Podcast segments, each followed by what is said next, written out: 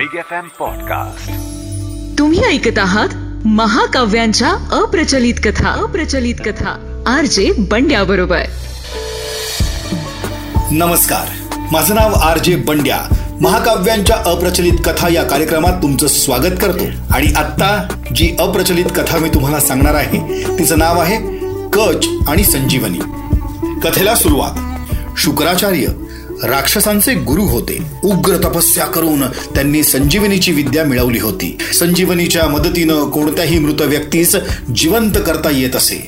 जेव्हा शुक्राचार्यांनी संजीवनीची विद्या मिळवली तेव्हा त्यांनी या विद्येचा वापर करून युद्धामध्ये मरणाऱ्या राक्षसांना पुनर्जीवित करण्यास सुरुवात केली.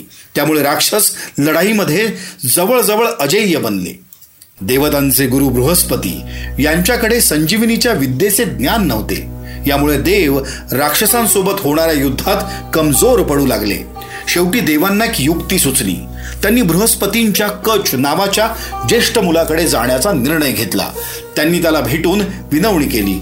हे कच जेव्हापासून शुक्राचार्यांनी संजीवनीची विद्या मिळवली आहे तेव्हापासून राक्षसांना हरवणं अशक्य झालं आहे म्हणून आपल्याकडे ही संजीवनीची विद्या असणं गरजेचं झालं आहे पण संजीवनीची विद्या मिळवणं एवढं सोपं काम नाही.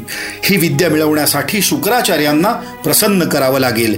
हे अवघड काम फक्त तूच करू शकतोस. तू कृपया शुक्राचार्यांकडे जा. त्यांचा शिष्य हो आणि संजीवनीची विद्या मिळव. देवांची ही कळकळीची विनंती कशानं ऐकली आणि त्यांना मदत करण्याचं मान्य केलं. देवांनी सांगितलेल्या सगळ्या गोष्टी कचानक खूप लक्ष देऊन ऐकल्या आणि तो राक्षसांच्या राजधानीकडे निघाला. तिथे पोचल्यानंतर त्यानं शुक्राचार्यांची भेट घेतली. त्यांना अत्यंत आदरानं वंदन केलं. मग तो त्यांना म्हणाला हे ऋषीवर माझं नाव कच आहे. मी बृहस्पतींचा सर्वात मोठा मुलगा आहे. कृपा करून माझा शिष्य म्हणून स्वीकार करा. जर तुम्ही मला तुमचं शिष्य बनवलं तर मी एक हजार वर्ष ब्रह्मचर्य व्रताचं पालन करून तुमची सेवा करेल. शुक्राचार्यांना कचाची वचनबद्धता आवडली आणि त्यांनी त्याला आपला शिष्य म्हणून स्वीकारलं. शुक्राचार्यांनी कचाचा स्वीकार केल्यानंतर कचानं आपल्या गुरूंच्या सेवेमध्ये स्वतःला झोकून दिलं. शुक्राचार्यांनी कचाचा स्वीकार केल्यानंतर कचानं आपल्या गुरूंच्या सेवेमध्ये स्वतःला झोकून दिलं. आश्रमातील सर्व कामांची तो काळजी घेऊ लागला. कच वनामध्ये जाऊन आपल्या गुरुसाठी फळं फुलं यांची व्यवस्था करत असे. आश्रमातील गायींना चारण्यासाठी शेतामध्ये घेऊन जात असे आणि दिवसभर त्यांची देखभाल करत असे. या प्रकारे त्यानं शुक्राचार्यांना आपल्या सेवा परायणतेनं प्रसन्न केलं. देवांच्या निर्देशानुसार तो देवयानीचीही सेवा करत असे. तो गायन करून नृत्य करून अनेक वाद्य वाजवून देवयानीचं मनोरंजनही करत असे. वनांमधून फळं आणि फुलं आणून तिला भेट देत असे. लवकरच देवयानीला तो खूप आवडू लागला आणि ती त्याच्या प्रेमात पडली.